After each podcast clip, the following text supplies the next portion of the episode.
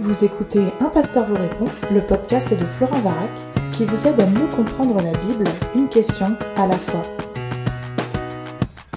La question est posée. Bonjour Florent, je vous écoute depuis longtemps, j'apprécie beaucoup vos enseignements, je suis chrétien depuis ma jeunesse, et après des années dans les milieux chrétiens, pentecôtistes, baptistes, darby, évangéliques réformés, je ressens une grande déception et lassitude.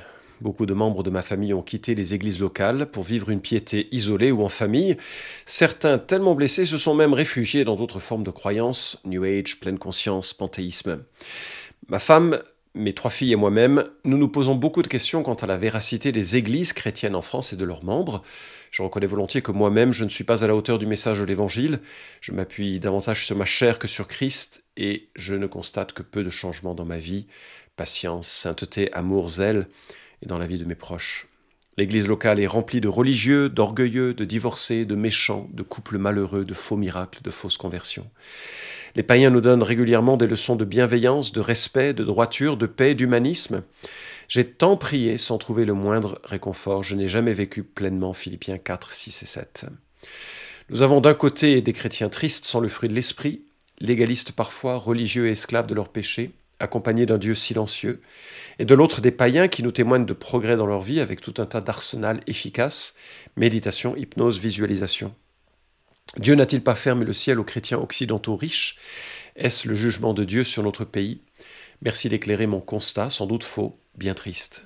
Il me semble qu'intellectuellement et théologiquement nous avons saisi les vérités bibliques, mais qu'il existe un abîme entre l'intelligence et le cœur, la foi. Luc 18, 8, mais quand le Fils de l'homme viendra, trouvera-t-il la foi sur la terre? Fin de la question. Waouh, ta longue question m'a fait pleurer. Il y a une force de, de, réalisme, de pessimisme qui me touche, me glace et en fait fait écho aussi à ce que je vois dans l'Église, parfois, dans mon cœur, parfois, dans mon entourage, parfois. Alors beaucoup d'aspects seraient à développer. Je ne sais pas si je pourrais tout euh, rentrer dans les 20 minutes qui me sont imparties, mais j'aimerais commencer par le pourquoi des choses et puis donner quelques repères sur la vie chrétienne avant euh, de, parler de ces techniques de New Age que tu évoques. Alors, premièrement, pourquoi? Mais je crois que le matérialisme contemporain a obscurci le contentement. Nous vivons dans cette période faste, une telle abondance, sans réaliser que Vanité des vanités, tout est vanité. Et la grande leçon que nous laisse Ecclésiaste pour les sociétés abondantes, nous l'avons oubliée. Et le problème, c'est que nous sommes plus capables de manifester le contentement, la joie sur les choses que nous avons, parce que quelque part, il nous en faut toujours un peu plus, et ce que nous avons n'est jamais pleinement satisfaisant, parce que par contraste, nous sommes si vite satisfaits. Deuxièmement, je crois que le triomphalisme hollywoodien a obscurci la réalité. Que ce soit par la formulation de héros qui viennent toujours résoudre les problèmes, que ce soit par la formulation de couples magnifiques qui s'aiment à jamais, euh, alors que bah, la réalité est plus modérée, plus difficile, plus contrastée. Je crois aussi que le supernaturalisme chrétien a obscurci la marche chrétienne. Ce que je veux dire par là, c'est que dans certains milieux, on veut tellement imaginer un Dieu qui fait des miracles tous les jours, alors que dans le livre des actes, c'est 30 ans qui nous sont rapportés en, quelques chapitres, que l'on a perdu la notion de marche quotidienne avec Christ. On s'attend au miracle chaque jour, le Dieu qui répond aux prières d'un parking euh, qui est plein, le Dieu qui répond à la prière au cancer qui doit me l'enlever. Et donc on a, on a cette, cette notion un peu du, du, euh, du, du Dieu jackpot et, et comme c'est pas le cas, ben, la marche chrétienne, avec tout ce, que, tout ce que ça implique, semble décalée comme ambition. Et enfin, je crois que l'immanence de Dieu a occulté sa transcendance, dans le sens où l'immanence est une doctrine qui, est, qui nous est chère en tant qu'évangélique, hein, le Dieu qui est proche, hein, c'est ça que ça veut dire, l'immanence, Dieu est proche, il s'est fait chair, il vit en nous par le Saint-Esprit, et c'est une réalité, absolument, hein, on a raison de le souligner, mais on a oublié ça a occulté une autre notion d'un Dieu qui est invisible, silencieux comme tu le dis. C'est pas tout à fait silencieux parce qu'il nous a parlé par sa parole, il nous parle par son Esprit Saint en nous. Mais il y a cette transcendance, cette majesté. Dieu est indépendant de nous, au-delà de nous. Il dépasse tout ce que nous pourrions comprendre de lui. Il est incompréhensible. Et toutes ces notions, on ne l'évoque plus dans nos milieux. Et donc nos attentes sont alors effectivement, parfois, les non-chrétiens ont trouvé des perles Euh, c'est à nuancer parce que la qualité de leur vie ne se mesure en réalité que dans les grands temps de stress. Hein. On peut être très gentil quand tout va bien, et puis euh, devenir, euh, dans les temps de guerre, euh, ami de la trahison. Hein. Donc il faut, nuancer. Mais je, connais des gens, je pense à mes parents, qui ne sont pas chrétiens, mais qui sont remarquables à bien des égards, et souvent bien supérieurs dans leur altruisme à des chrétiens que je connais. Voilà, donc je suis d'accord, et en même temps, il faut voir que la, la messe n'est pas dite. La réalité de nos cœurs ne se manifeste que dans les situations de stress. Alors, Face à ce constat, j'aimerais remarquer ce que l'Ancien Testament propose comme vie chrétienne et ce que le Nouveau Testament propose comme vie chrétienne. Pardon. Ce que l'Ancien Testament propose comme spiritualité avec Dieu et ce que le Nouveau Testament propose comme spiritualité avec Dieu. Il y a un leitmotiv de l'Ecclésiaste. Hein. L'Ecclésiaste nous offre deux clés de vie une temporaire et une éternelle. Mais la première de ces clés, qui est répétée sous forme d'un leitmotiv à sept reprises, sous différentes formules, nous dit la chose suivante, et je cite là Ecclésiaste 8.15. J'ai donc fait l'éloge de la joie parce qu'il n'y a rien de bon pour l'homme sous le soleil. Sinon de manger, de boire et de se réjouir, c'est là ce qui doit l'accompagner dans son travail pendant les jours de la vie que Dieu lui donne sous le soleil. Dans une de ces formules, il y a l'ajout de la joie conjugale, la joie du couple, la joie sexuelle. Mais je remarque que le fruit est quand même super bas sur les étagères. Il s'agit de trouver de la joie dans le manger, le boire et dans son travail. Un quotidien où l'on va fondamentalement concentrer son attention en y mettant de la joie, avec la reconnaissance qui s'associe de cela. Je reviendrai sur ce point dans un instant. Michée 6.8, on t'a fait connaître ô homme ce qui est bien, et ce que l'Éternel demande de toi, c'est que tu pratiques le droit, que tu aimes la loyauté, et que tu marches humblement avec ton Dieu. Là encore, on pourrait s'imaginer que la vie avec Dieu, c'est être comme Élie, ou être comme Josué. Mais la vie avec Dieu, quand Michée en parle, c'est que tu pratiques le droit. Pratiquer le droit, c'est euh, du matin à son réveil jusqu'à son coucher, que tu aimes la loyauté, sois fidèle à tes engagements, sois fidèle à ton Dieu, que tu marches humblement avec ton Dieu. Si jamais on prend cela comme fondement d'un chemin avec Dieu, on se rend compte que on a un travail à faire qui est de l'ordre du quotidien et qui va être satisfaisant, mais qui ne se fonde pas sur les grandes choses que l'Église peut parfois avoir prononcées dans ses discours. Qu'est-ce que l'on fait comme remarque dans le Nouveau Testament? Eh Bien, rien qu'avec les béatitudes, on atteint tout un chemin de spiritualité. Heureux les pauvres en esprit, car le royaume des cieux est à eux. Heureux, premier mot du premier discours public de Jésus-Christ, une ambition, Dieu veut un bonheur, pas un bonheur qui est fondé sur le plaisir, mais un bonheur qui est fondé sur une marche quotidienne dont on va cueillir le fruit. Le bonheur est un fruit qui se cueille de la vie que l'on mène. Ce n'est pas un objectif en soi, c'est une conséquence d'un cheminement spirituel. Et ça commence avec la brisure de l'esprit. Les pauvres en esprit sont ceux qui admettent leur faillite. Ils tendent à Dieu des mains vides et Dieu remplit ses mains du royaume des cieux. Je te donne le royaume des cieux. Heureux ceux qui pleurent, car ils seront consolés. Ils pleurent sur quoi? Bah, Sur eux, sur leur faillite, sur leur péché, sur leur manquement. Ils pleurent sur le manquement du monde, sur la souffrance, et quelle souffrance habite notre monde? On pleure dessus. On, réalise que tout ça s'est brisé. Et la notion qui nous est donnée, une promesse qui nous est faite, il y a une consolation. Consolation qui viendra de Dieu, c'est tout le propos de Corinthiens. Consolation qui viendra aussi de Dieu plus tard. Dieu va essuyer nos larmes de nos yeux. Et donc on, on admet notre faillite. On part du principe qu'on est tout en bas.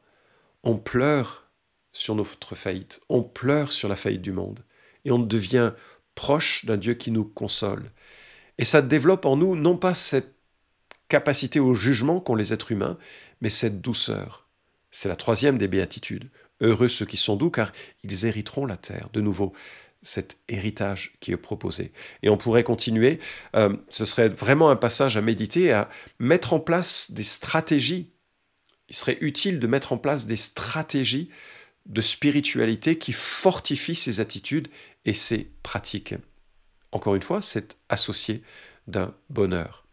Et puis bien sûr, les deux grands commandements que l'on trouve déjà dans l'Ancien Testament, en Lévitique, hein, mais qui nous est euh, mis de façon très très forte comme centraux dans le Nouveau Testament. C'est Matthieu 22 avec cette notion que tu aimeras le Seigneur ton Dieu de tout ton cœur, de toute ton âme, de toute ta pensée. C'est le premier et le grand commandement. Et le second, tu aimeras ton prochain comme toi-même. Ton prochain, c'est pas le monde. Ton prochain, c'est ton voisin. Ton prochain, c'est ton conjoint. Ton prochain, c'est ton enfant. Ton prochain, c'est ceux qui sont tout près. Et tout ceci, c'est quelque chose qui est relativement accessible et tellement difficile en même temps. C'est dans le quotidien que se mesure la spiritualité, pas dans ce miracle que l'on cherche constamment dans certains milieux, pas dans ce rencontre phénoménale du dimanche qui est là en fait pour fortifier notre comportement tout au long du dimanche. Alors maintenant, j'aimerais parler et contraster les techniques du changement, déjà avec celles que tu cites dans le New Age que je connais bien puisque j'ai grandi dans le New Age. Mon père était maître de loge et puis ma, mère avait une pratique de, de, médecine alternative qui est très fondamentalement associée euh, aux doctrines ou aux conceptions du monde euh, liées aux nouvelles spiritualités. Donc je connais un peu, je les ai pratiquées au tout début, puis je m'en suis un petit peu retiré, enfin c'est... Euh, j'en connais un, peu. Et je voudrais te citer une expérience que j'ai vécue. Mes, mes parents m'ont invité à l'avenue, à la conférence du bras droit du Dalai Lama en Europe. Ils m'ont dit, il faut absolument que tu viennes l'entendre, c'est un homme phénoménal, exceptionnel, tout le monde euh, dit du bien de lui, etc. Je ok, je suis allé, et, le nombre de billets vendus était tel qu'ils ont dû changer euh, à la Bourse du Travail au dernier moment, dans un lieu à Lyon où il y avait plus de 2000 places pour accueillir tous ceux qui voulaient le voir. Et je regardais alors qu'il parlait, hein, les gens étaient en extase, des gens qui étaient sur le bout de leur siège, tout, euh, leur visage tendu. J'ai jamais vu des gens m'écouter prêcher avec la même, attention et la même euh, passion. C'était très surprenant. Et le gars, il a parlé avec euh, un immense sourire. C'était pas un homme très grand, mais un immense sourire, une immense bienveillance. C'était touchant. En même temps, le propos dans son contenu était assez banal. J'ai pris des notes, mais je me suis dit, waouh, sa notion sur le lâcher prise, sur euh, le fait de trouver la paix, c'était c'était moins fort en réalité que tout ce que je peux trouver dans l'écriture. Mais bon, les gens étaient super contents parce que, en fait, il n'y avait aucune confrontation non plus sur, euh, sur leur vie. Mais là où je veux en venir, c'est que cet homme si joyeux, si souriant, si bienveillant, si... Ah Par un coup du sort, j'ai rencontré euh, celui qui, alors c'était pas son impresario, mais celui qui était en charge euh, à la Bourse du Travail de l'accueillir et de faire en sorte qu'il ait réponse à tous ses besoins. Enfin, et donc, s'il avait besoin de quoi que ce soit, c'était lui qui, était contacté. Et il m'a dit c'était le type le pire et le plus pénible que j'ai jamais rencontré dans ma carrière. le gars, il, travaille pour le, la bourse du travail. Il, il, envoie des stars, il envoie des gens qui viennent parler. Il m'a dit que c'était extrêmement pénible. Euh, il n'était jamais satisfait du coussin qu'on lui donnait, il fallait lui obtenir telle autre boisson. Enfin, un, homme très exigeant, probablement très anxieux finalement, et, c'était surprenant le décalage entre la vision marketing du bouddhisme et la réalité de la vie dans le quotidien. Donc, comme tu le vois, c'est pas forcément euh, seulement dans nos milieux que là, il y a parfois ce, décalage. D'ailleurs, il faut lire Les dévots du bouddhisme de Marion d'Absence, livre récent, qui note tous les, euh, les abus qui sont dévoilés maintenant dans les milieux bouddhistes en France, les abus d'autorité, les violences corporelles, les sévices sexuels, euh, manipulations qui ont lieu euh, et moi, je peux dire de, mes frères qui travaillent dans des pays où euh, les pays du sourire, hein, comme la, Thaïlande, le, Cambodge et, d'autres, ou le Népal, où euh, le sourire apparent cache parfois une violence terrible, notamment à l'égard des jeunes femmes, notamment vis-à-vis de ceux qui croient différemment. Euh, mes collègues au Népal sont persécutés parfois, pas toujours, mais c'est assez compliqué d'être croyant dans des, dans des mondes euh, euh, bouddhistes où c'est en fait assez exclusiviste comme, perspective. Et je connais quelqu'un qui est assez proche, en fait, qui allait pendant un certain temps embrasser ou serrer dans les bras l'arbre maître de son jardin, une technique du New Age hein, qui chercher une communion dans la notion de panthéisme. Hein. Tout est énergie, tout est Dieu, donc on, peut tout à fait, dans cette conception du monde, chercher une connexion avec un objet tel qu'un arbre, avec, euh, euh, et, comme une émanation de la divinité. Donc, euh, et il en tirait une grande satisfaction, une grande forme de paix et de communion. Moi, je vais te dire pourquoi. Parce que l'arbre te reprochera jamais ta colère et ton égoïsme. L'arbre, il te dira jamais rien parce qu'il parle pas. Un arbre ne parle pas. Tu entendras des choses dans ta tête qui sont celles que tu veux entendre. Alors c'est très satisfaisant, parce qu'en fait, il ne fait que valider là où tu en es. Et beaucoup des techniques de respiration, beaucoup des techniques où tu cherches à te détendre vont avoir un effet formidable sur le corps, mais aussi un effet formidable sur ton acceptation de toi. Et tu te sens mieux, mais ça ne te confrontera pas, le moins du monde, sur tes manquements moraux. Et ça, c'est la contribution que l'écriture donne, et c'est pour ça que c'est beaucoup moins populaire. Alors justement, ceci dit, la Bible offre un certain nombre de techniques qui sont des techniques de changement et je regrette qu'il n'y ait jamais eu de systématisation de ces techniques de changement, de ces techniques de transformation spirituelle, parce qu'il y a des techniques spirituelles que l'on trouve dans l'Écriture et que on devrait, euh, dont on devrait se saisir. La première, c'est la méditation de l'écriture et le renouvellement des pensées. Méditer l'écriture, c'est quoi? C'est s'imprégner d'un verset, le lire, le relire, le lire, le relire, d'un verset ou d'un passage, mais s'en imprégner en sorte que ça, ça, fasse corps avec ce que l'on croit, ce que l'on sait, et que l'on colore sa vie et son comportement de ce que cela dit. Et donc il y a un renouvellement des pensées qui a lieu, il y a un renouvellement qui va nous orienter vers la pauvreté spirituelle que j'ai évoquée avec les béatitudes, vers les pleurs parfois, mais au contraire vers les joies, vers le développement de la pureté du cœur. Et, il va y avoir quelque chose qui est de l'ordre de la transformation intérieure par le biais des pensées. Et ça, c'est un grand contraste avec les méditations transcendantales, où effectivement, on se retrouve soi-même à se calmer, c'est une bonne chose, on devrait apprendre en tant que chrétien à se calmer, on doit apprendre la technique de renouveler notre manière de penser. Deuxième élément qui découle de ce premier. Ah oui, juste un exemple, je connais quelqu'un qui était euh, réparateur de euh, chaudières, on va dire réparateur de chaudières. Et comme il passait beaucoup de temps en voiture et dans les embouteillages, chaque matin, il recopiait un verset de la Bible qu'il mettait sur son, euh, au-dessus de son rétroviseur dans sa voiture. Et il mémorisait cela. Et il a mémorisé des livres entiers et il se laissait imprégner comme ça de l'écriture. Comme quoi la méditation n'est pas forcément l'acte séparé du quotidien, mais ça peut être de cette nature. Deuxième technique, la reconnaissance des petites choses. Euh, mon âme bénit l'Éternel et n'oublie aucun de ses bienfaits. Il y a des tas de passages qui évoquent la reconnaissance des petites choses. Je te renvoie à Ecclésiaste, se réjouir d'un repas, euh, d'une boisson, du travail, euh, de l'amitié, les petites choses de la vie sur lesquelles, Seigneur, je choisis de me réjouir. Ça, ça transforme un individu. Et les neurosciences nous montrent que plus une personne cultive la reconnaissance, plus son cerveau est modifié. Il y a une plasticité du cerveau qui fonctionne avec la Mais alors c'est exactement ce que l'écriture dit. Non seulement une personne reconnaissante va développer une reconnaissance plus joyeuse donc de la vie, mais en plus, elle va être contagieuse et exprimer autour d'elle beaucoup plus de euh, choses positives. Et ça, ça vient de l'écriture. Euh, et c'est le troisième point que je veux noter, c'est que cette reconnaissance, par le phénomène des neurones miroirs, cette joie que nous allons manifester au travers de la compréhension des bonnes choses que Dieu nous donne, va avoir un impact sur les autres. Or, il se trouve que dans notre civilisation chrétienne, on a perdu l'occasion de regarder dans les yeux avec le sourire et en exprimant sa reconnaissance pour l'autre, en exprimant sa reconnaissance sur les bonnes choses de la vie. Ça communique ça, de la même manière que une personne qui communique constamment négativement va communiquer quelque chose dans son entourage qui est écrasant. Il y a des techniques dans la Bible. Euh, un, deux, troisième, quatrième euh, pratique celle du pardon.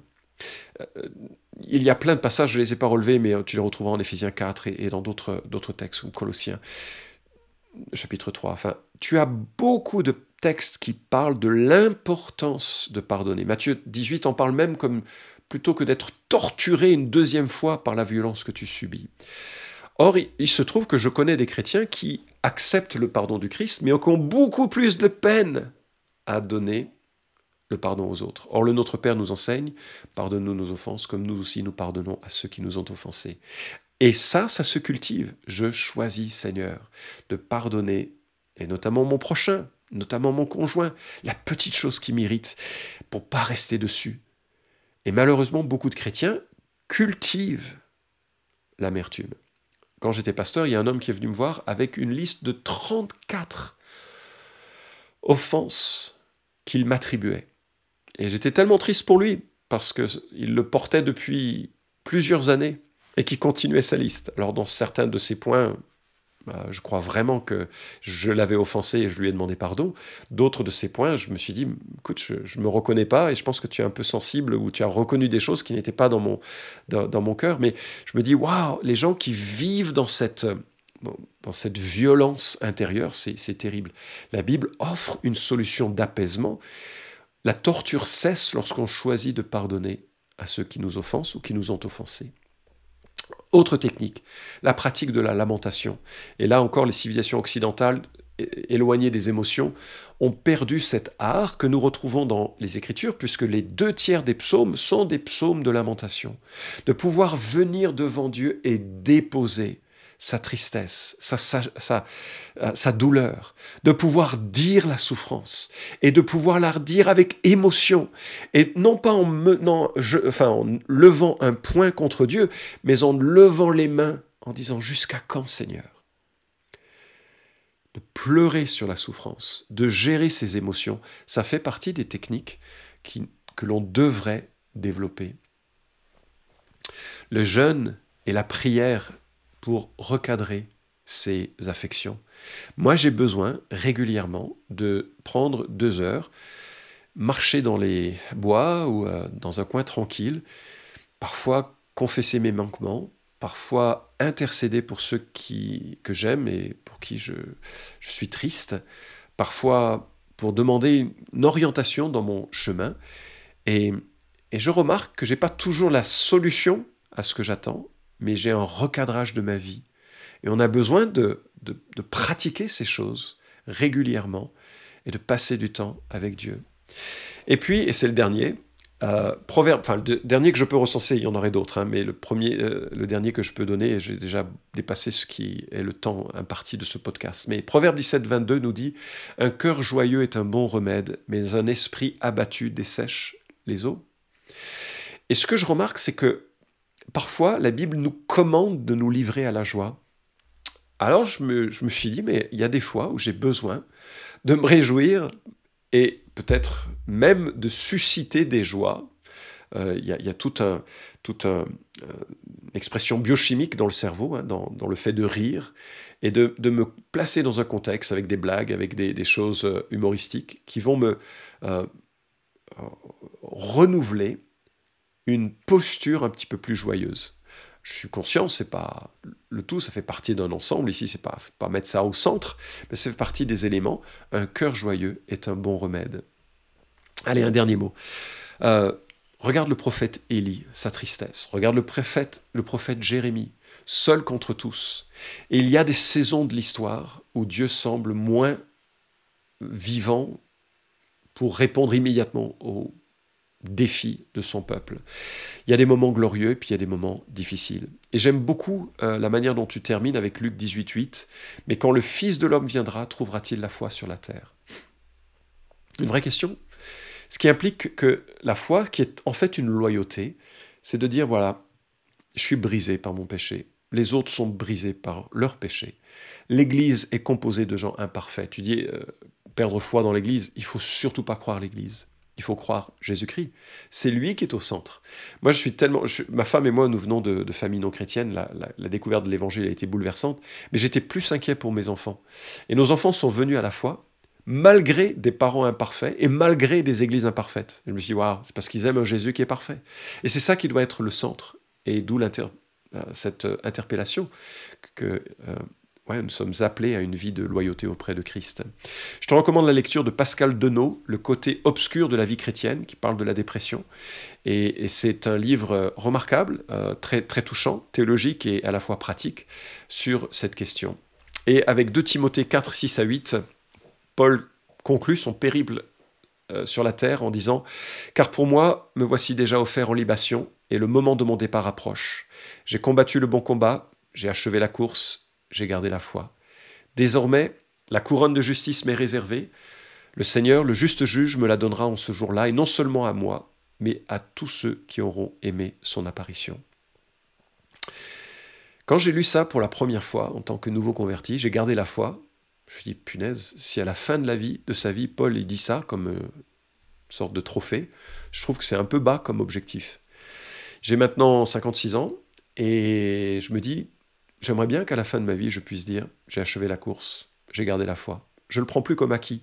C'est une vraie, marche et une marche euh, avec euh, tout ce que ça implique de tribulation, de chute, de relèvement, de difficultés, de déception autour de soi et en soi. Mais ma prière pour toi, pour ta femme et tes trois filles, pour tous ceux et toutes celles qui euh, aiment Jésus au point d'en faire lui leur centre plutôt que les églises, ma prière c'est que tu puisses dire j'ai gardé la foi. Cet épisode vous a édifié? Alors merci de le liker ou de le partager pour que d'autres puissent en profiter. Pensez aussi à vous abonner à la chaîne d'un pasteur vous répond pour ne manquer aucun des prochains épisodes. Enfin, si vous avez une question à poser à Florent Varac, écrivez-lui directement sur contact.toutpoursagloire.com.